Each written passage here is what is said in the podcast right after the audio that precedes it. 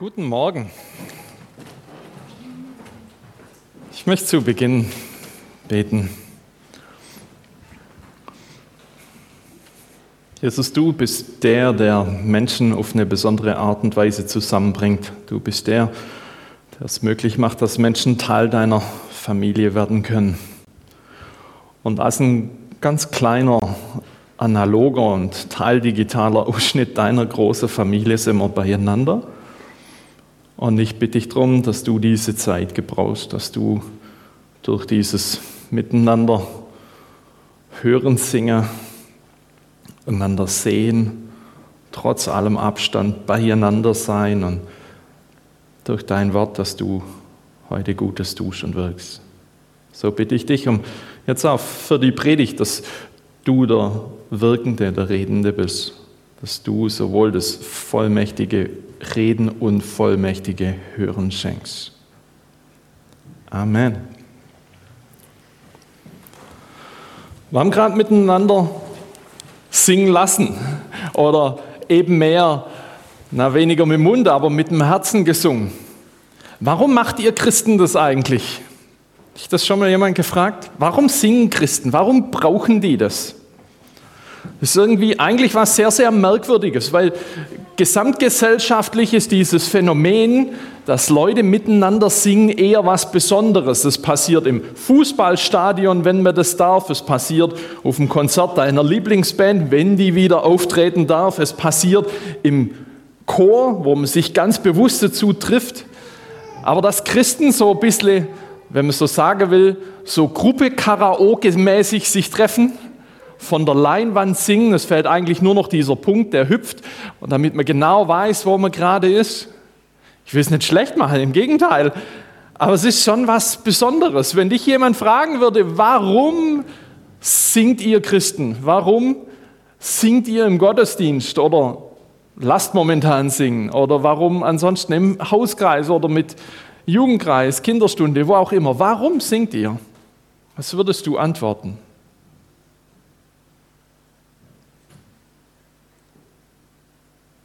Das war keine rhetorische Frage.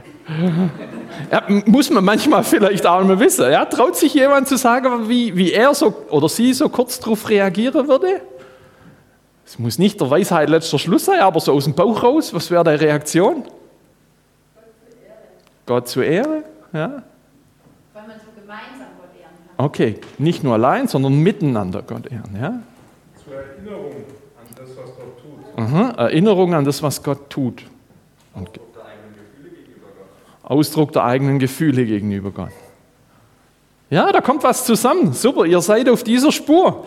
Das Spannende ist ja, also auch beim, für mich selber überlegen, war das nachher so ein Ding zu sagen, es hat was damit zu tun, dass dieses Singen Gebete mit Melodie sind ein Stück weit auch. Es ist ein Stück Reden mit Gott, aber mit einer Melodie. Und das hat das schöne Eingängige, dass es oftmals nochmal viel deutlicher irgendwie ist und ja, so auch eine besondere Art von Platz in mir sich dann einnimmt. Wenn gute Worte, betende Worte sich mit einer Melodie verbinden.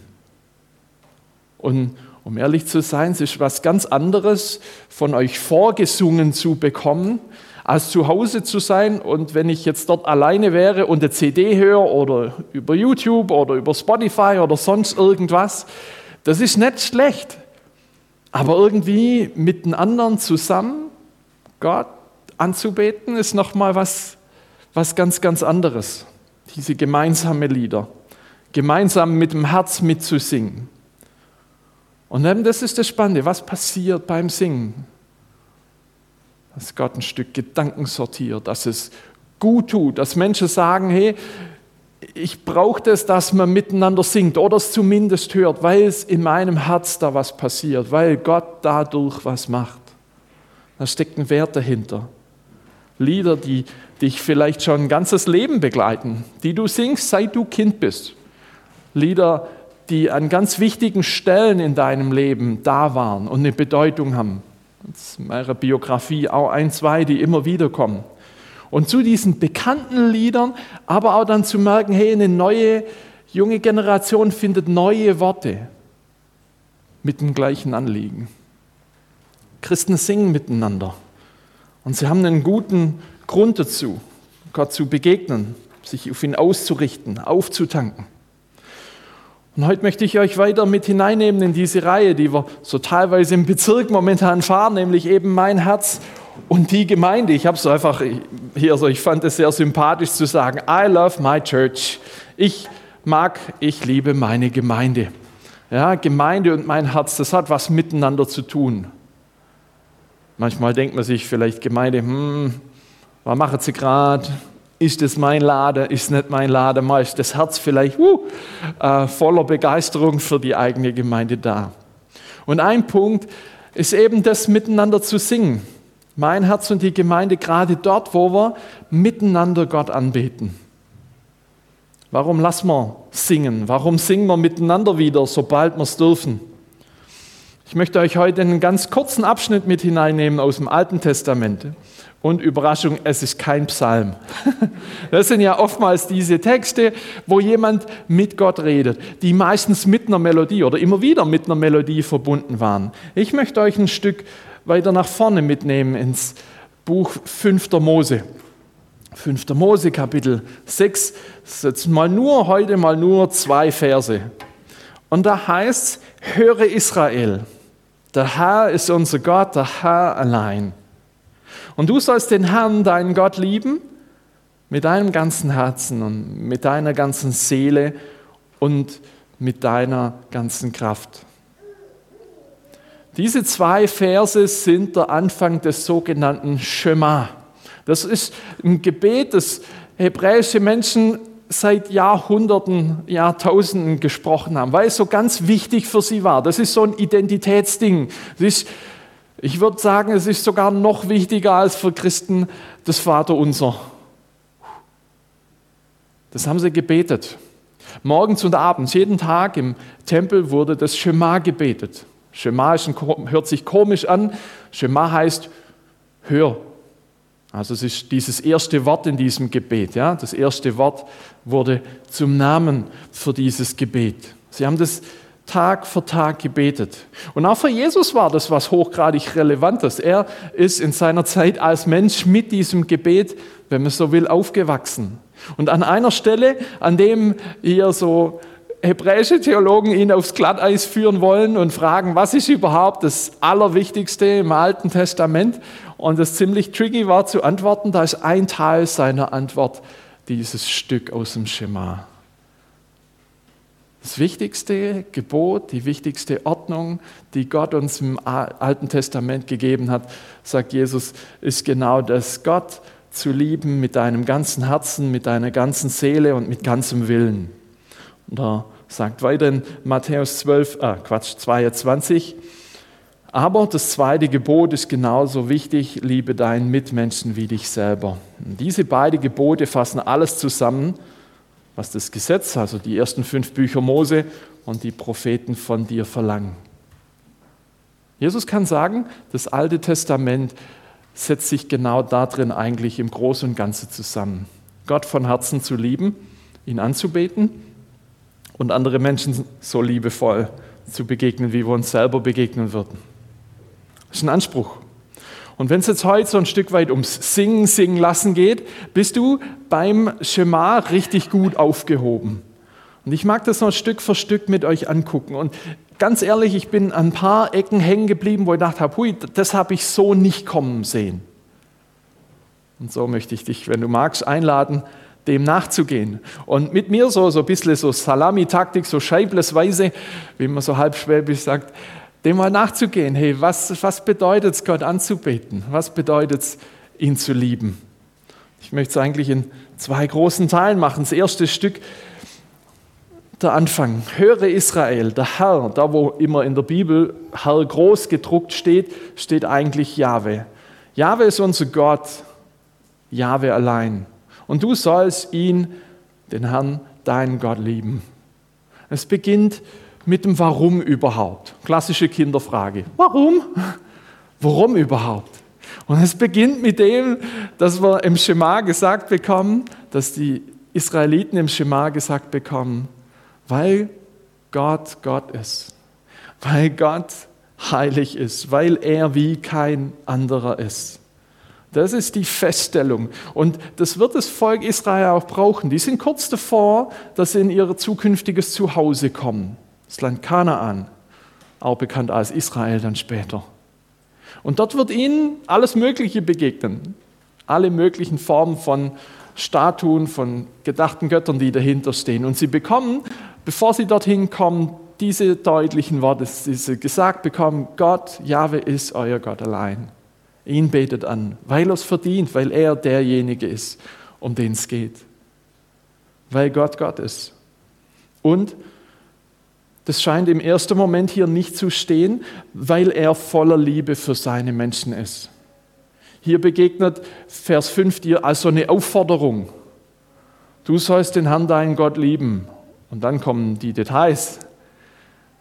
Aber eigentlich bekommen sie nicht nur gesagt, streng dich mal an, hab ihn gern, hab Gott lieb, sondern eigentlich diese Zuwendung zu Gott ist nur eine Reaktion auf ihn. Wie gesagt, sie bekommen das gesagt an einem Zeitpunkt, der ganz spannend ist. Und sie haben eine Vorgeschichte. Die waren 40 Jahre in der Wüste unterwegs. Die haben erlebt, wie Gott sie befreit aus Ägypten, wie er sie beschützt auf diesem Weg raus, wie er sie versorgt mit mehr als genug Lebensmittel, der nicht weggeht in dieser Zeit, als sie auf ihn pfeifen und auf alle möglichen verrückten Ideen kommen, was sie ohne Gott machen könnten. Die haben diesen Weg von 40 Jahren. Und wenn man noch weiter denkt, sie haben diese ganzen Generationen vor ihnen, die Gott kennengelernt haben.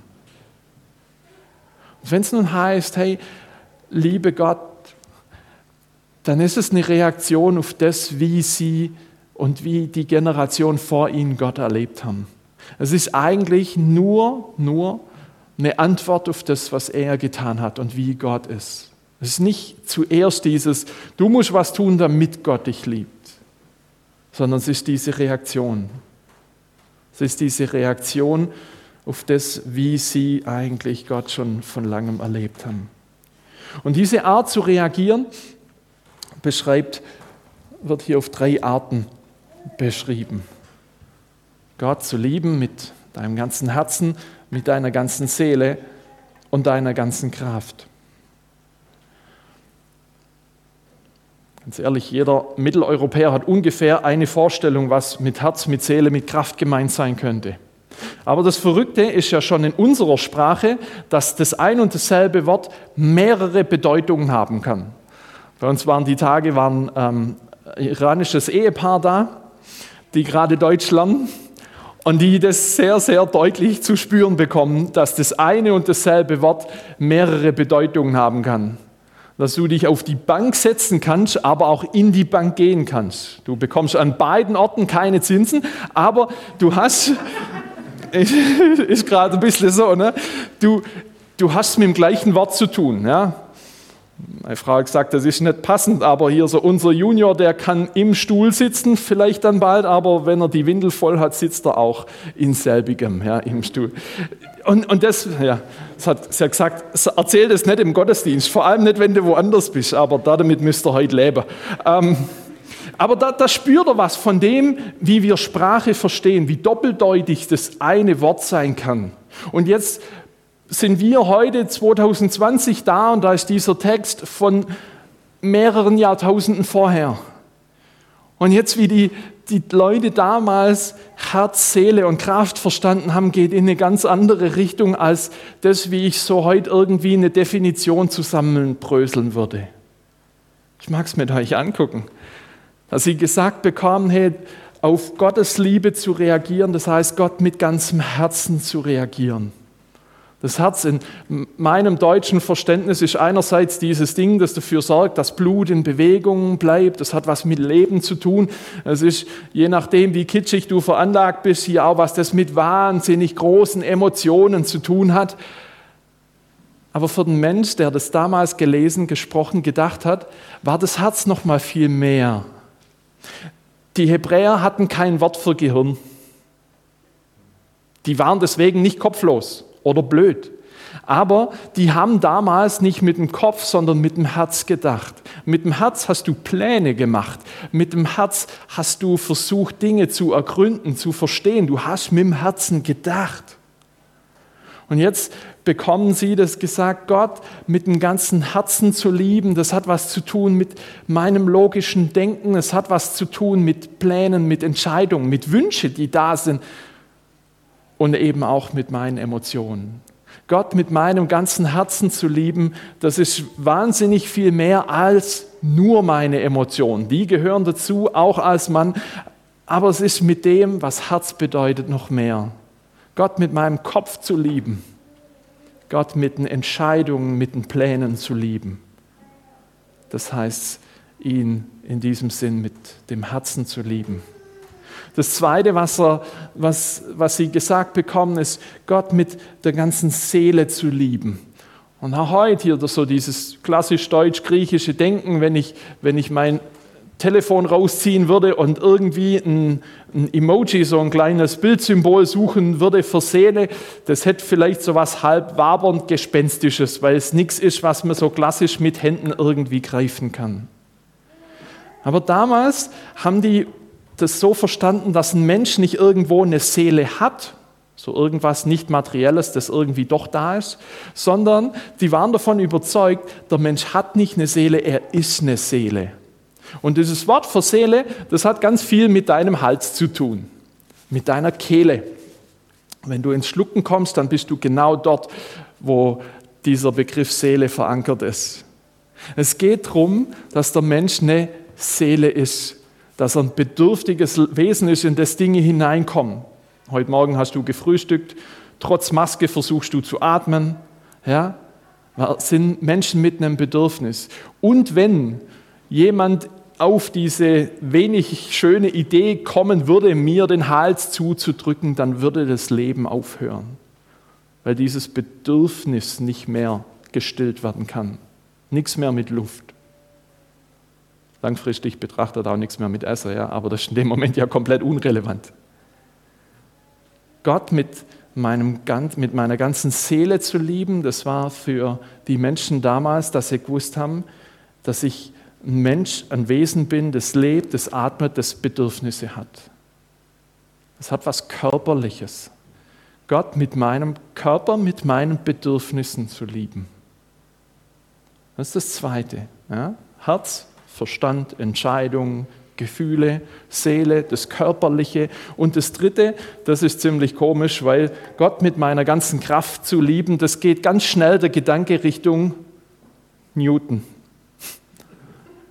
Ja? Physische Kraft, PS, die irgendwie auf die Straße kommen, irgendeine Energie, irgendwas, das dafür sorgt, dass man beim Armdrücken gewinnt oder keine Ahnung, dass, dass man hier das bekommt, was man will, im Kinderzimmer zum Beispiel.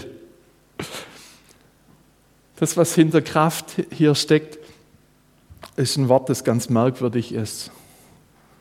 Das Wort heißt eigentlich nur sehr oder viel. Wenn du jetzt überlegst, was das zum Fuchs bedeuten soll, Gott mit, meinen, mit meiner Sehrigkeit oder Vieligkeit zu lieben, je nachdem ringt dir das vielleicht noch ein Lachen ab, je nach Humor. Mir ging es beim Leser aus. Und also mit meiner Sehrigkeit, mit meiner Vieligkeit. Was dahinter steht, ist, Gott zu lieben mit diesen Möglichkeiten, mit meinen Gelegenheiten, mit Ressourcen, mit den Fähigkeiten, die wiederum sehr viel möglich machen. Da steckt was dahinter von auch von körperlicher Stärke, von Wohlstand, von Vitamin B, also gute Kontakte, die man hat zu Menschen, Verstand, das, was mir an Möglichkeiten gegeben ist. Und ganz ehrlich, Elisha, wenn du guckst, ihr als Gemeinde, wie unterschiedlich ihr seid und wenn ihr jetzt das Thema Bauen und so weiter habt, wie viele unterschiedliche Fähigkeiten und so weiter kommen da zusammen, um etwas in Bewegung zu setzen wie viel Vitamin B ihr dann doch zusammenbringt, damit etwas entsteht. Das ist das, was hinter diesem Gott mit ganzer Kraft, mit aller Vieligkeit und Sehrigkeit zu lieben. Das ist ziemlich, ziemlich breit. Aber jetzt falls, falls dir dieses ganze Pseudo-Hebräisch-Unterrichtsding heute zu viel war, du hast überstanden, ja. Aber so nach diesem Ritt hier nochmal so diese kurze Zusammenfassung, weil das fand ich, das fand ich ein großer Aha-Moment beim Vorbereiten. Dass bei diesem Stichwort Gott anbeten es einfach darum geht, dass Gott es verdient. Du bist Gott, du Jahwe allein. Dass unsere Liebe und Anbetung eigentlich in Anführungszeichen nur eine Reaktion auf ihn ist.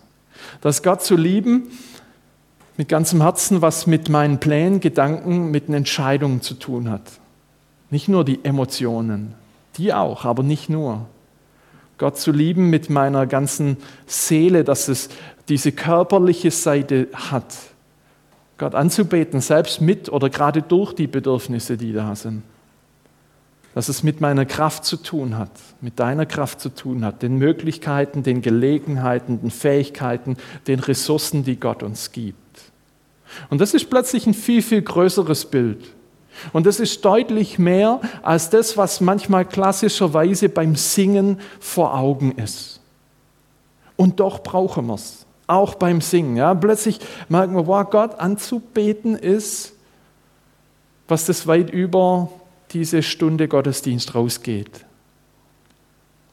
Weil meine Ressourcen oder, keine Ahnung, manches gedanklich, körperlich Entscheidende, das passiert nicht zwingend im Gottesdienst, das kommt nicht zwingend dort zum Tragen. Aber doch dieses große Ding findet auch seinen Ausdruck im Miteinander singen. So als, eine, als drei Überlegungen, die aus, aus diesem Schema entstanden sind. Ich möchte drei Gedanken mit dir dazu teilen. Die sind zum Glück nicht so wahnsinnig weltbewegend lang, hoffe ich. Aber ihr seid es ja auch gewohnt von eurem eigenen Pastor, von dem her. Ja. Erste ist, alles ist auf Gott ausgerichtet. Ja? Alles ist auf Gott ausgerichtet.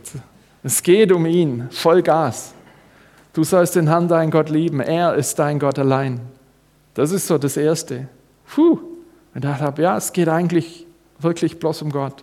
Das ist das, was im Zentrum steht. Auch beim, auch beim Miteinander singen. Ein kanadischer Blogger, den ich sehr mag, das ist der Tim Chellis. Der hat einen komischen Namen.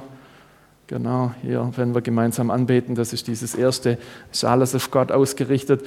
Da schreibt er folgendes: Der zentrale Punkt und der Zweck der Anbetung Gottes ist seine Herrlichkeit, also dass wir ihm Ehre geben. Das ist nicht die Befriedigung unserer gefühlten Bedürfnisse. Wir beten Gott an, und, um Gott zu verherrlichen. Und Gott ist, wird in unserer Anbetung verherrlicht. Genau, Tim Jelly, so heißt der Kerl, so sieht er aus, wenn man ihn halbwegs sieht. Und das ist schon spannend, weil das eigentlich ganz, ganz gegen dieses Ding geht. Beim Lobpreis merke ich, beim Anbetung merke ich, da geht viel um Gefühl und ich merke, dass es mir gut tut. Und doch sagt uns die Bibel sagt uns zur Not eben auch hier so ein Kanadier nochmal zusätzlich, ähm, im Zentrum steht dass es um Gott geht, dass wir ihn anbeten, weil er das verdient, dass er im Mittelpunkt ist. Und wenn du einen Ausdruck davon entdecken willst, wie das, wie das in seinem Kern ist, kannst du im, im Neuen Testament mal Offenbarung 4 lesen. Da geht es darum, Gottes Thron steht in der Mitte. Und wie so eine Dartscheibe mit verschiedenen Ringen ordnet sich alles um ihn. Engel, himmlische Wesen, keine Ahnung, hier so das, das ganze himmlische Personal, ja, das ordnet sich in Ringe um ihn. Weil alles auf ihn ausgerichtet ist, weil er es verdient. Es dreht sich im Lobpreis, in der Anbetung alles um ihn. Nicht zwingend um eine hochgradig relevante Emotion, die irgendwie auch ihren Platz haben. Das Spannende ist, wenn sich alles um Gott dreht, da, da entfaltet aber auch die Musik ihren Wert. Manchmal gibt es diese Tage, da kommst du vielleicht in den Gottesdienst, in diese Zeit, wo man miteinander singt, und gefühlt kreist alles um eine Geschichte. Und in der Anbetung bekommen wir von neuem durch Lieder der anderen, durch die Vorsänger, irgendwann auch durch die anderen in der Gemeinde wieder vorgesungen, dass Gott derjenige ist, der in der Mitte ist und um den sich auch diese eine Geschichte zu kreisen hat. Ich habe das im Studium wahnsinnig hart gemerkt, hier so Tag in der Bibliothek, ein wirklich bescheidener Tag, Abendessen zusammen, danach hier Andacht, drei Lieder und ich habe eigentlich so keine Lust gehabt. Und dann von Gott das so durch diese Lieder gesagt zu bekommen, also du Martin, der in der Mitte, das ist nicht dein, dein Ausarbeitungsproblem, sondern der in der Mitte bin zum Glück immer noch ich. Und irgendwie hat diese eine Geschichte, die gerade so gestresst hat, drumherum ihren Platz gefunden, aber nicht in der Mitte. Und es hat was verändert, dass eine neue Ausrichtung da war. Ja, zu wissen, Gott ist in der Mitte. Und weil dieses Ausrichten so da ist und so wichtig ist, auch im Miteinander singen, kann Paulus den Ephesern schreiben, tragt euch gegenseitig Psalmen, Hymnen, geistliche Lieder vor, singt für den Herrn und preist ihn aus ganzem Herzen. Es tut euch auch gegenseitig gut, weil ihr einander helft, diese eine Sache wieder richtig hinzubekommen, dass Gott in der Mitte ist. Das Zweite, und das ist eigentlich nur der Kehrschluss aus dem Ersten, wenn es um Gott geht, Überraschung, dann geht es nicht um mich. Puh, dann geht es nicht um mich. Also es ist schön und wertvoll, wenn das gemeinsame Singen dir gut tut. Wenn es dir hilft, zur Ruhe zu kommen, wenn es dir Hoffnung schenkt, wenn es euch gut tut, miteinander vor Gott zu kommen und du in diesem Miteinander singen auftankst. Das ist der Hammer und das ist gut. Und doch ist es nicht in erster Linie das, worum es geht. Es geht nicht darum, dass wir beim Singen irgendwie so in so eine Konsumhaltung kommen. Nochmal dieser Kanadier, ich habe mal hier zweimal drin, dass er sagt, er wird geehrt, also Gott wird geehrt. Er wird in den Augen derer, die sich uns anschließen, verherrlicht. Und auf diese Weise steht Anbetung im kompletten Gegensatz zum Konsumismus. Ja, also die klassische Frage, was habe ich davon? Es steht im Gegensatz zu dieser Was habe ich davon Frage, und verlangt, dass ich ihn um seinetwillen, einfach weil Gott Gott ist, um seinetwillen und zu seiner Ehre anbete. Es geht nicht um mich. Obwohl ich eigentlich, Martin, mit sehr berechtigten Themen, Gedanken und Vorliebe in den Gottesdienst komme. Und ganz ehrlich, manche Lieder mir deutlich näher liegen als andere. Und je nach Generation und Prägung wirst du an manche Stelle denken, war das heute nötig? Ich finde es immer wieder spannend. War das heute nötig? Da brubbelt die eine über das, dass die Lieder in so einer komischen Sprache sind, dass es lahme Melodien sind, dass man 20 Strophen braucht. Und die andere brubbelt und sagt, warum muss das in Englisch sein? Warum kann man das nicht in Deutsch singen? Warum braucht man fünf Wiederholungen? Wo bleibt der Tiefgang von Paul Gerhardt? Uiuiui. Ui. Das Schöne ist, ich darf nach dem Gottesdienst wieder gehen, hoffentlich, ja. Aber so, aber so von beidem, wisst ihr, ganz ehrlich, ich bin jetzt 34, ich frage mich manchmal, wo ich wäre, ohne welch ein Freund ist unser Jesus. Und ich frage mich manchmal, wo ich wäre, ohne dieses Lied hier, das auf den Text von Bonhoeffer läuft, hier dieses von guten Mächten wunderbar geborgen. Und da steckt ein Wert drin und es gibt Gründe, gute Gründe, nicht nur die wirtschaftlichen, warum im Feiert Jesus auch diese Klassiker wieder drin sind. Weil wir sie brauchen. Weil da Menschen Gott begegnet sind und es heute genauso wichtig ist. Und vielleicht ist nicht dein erster Zugang. Und doch, doch haben sie genau das gleiche Anliegen wie du mit den Liedern deiner Generation.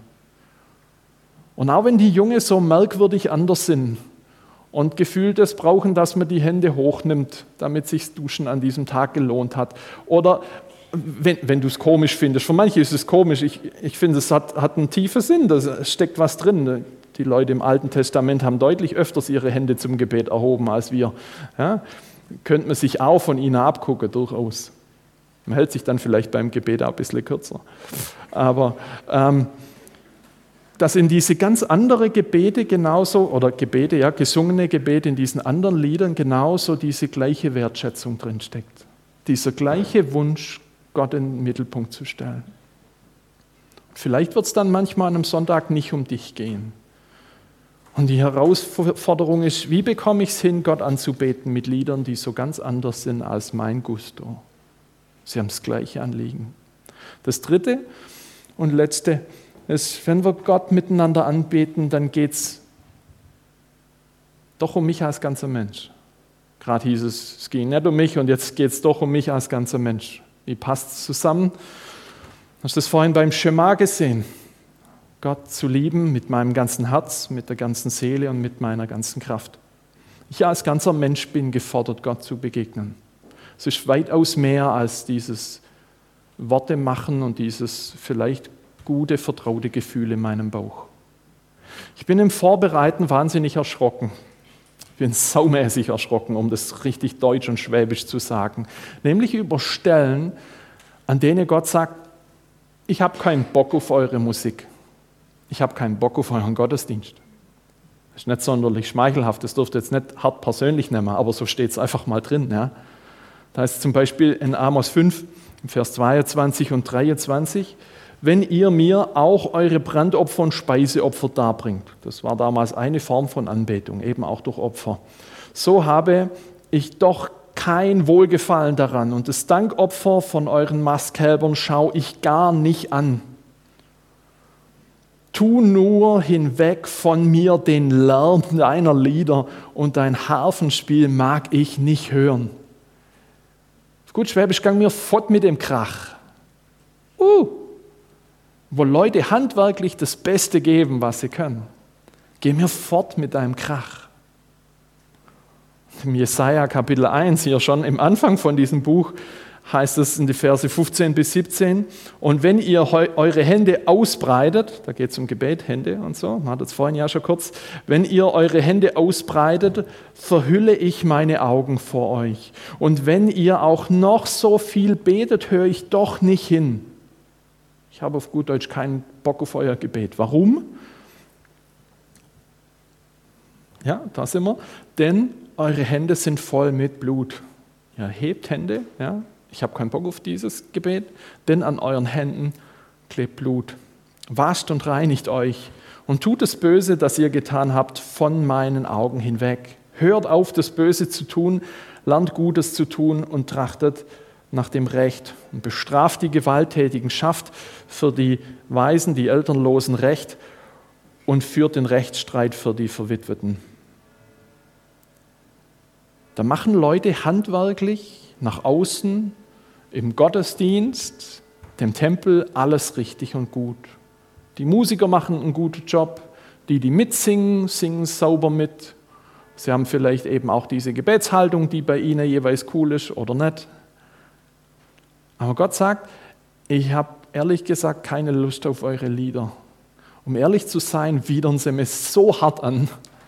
Haltet lieber den Mund und kommt an den Punkt, dass er von neuem nicht nur mit, eurem, mit eurer Stimme, mit eurer Körperhaltung, mit eurer Anwesenheit mich liebt, sondern eben auch mit eurem Herzen.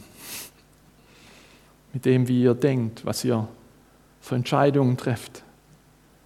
Mit eurer Seele, mit dem, was ihr an Bedürfnissen habt und wie ihr mit ihnen umgeht, mit eurer Vieligkeit, mit dieser Menge an Möglichkeiten, Ressourcen, Begabung und so weiter. Kommt mit diesem Herz wieder zurück zu mir.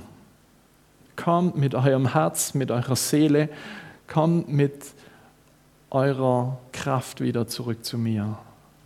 Damit das Äußere, das gut und an sich wertvoll ist, durch das Innere seinen Wert überhaupt erst richtig bekommen kann wieder. Zum Abschluss möchte ich euch eine kurze Geschichte erzählen Manche würden sagen, das ist schon wieder Ewigkeiten her. Das ist eine Geschichte aus den 90ern. Puh, 25 Jahre her. Ja? Aber der Punkt trifft es immer noch. Das ist diese junge Gemeinde, in der Musik eine riesengroße Rolle spielt. Gottesdienst wird viel gesungen.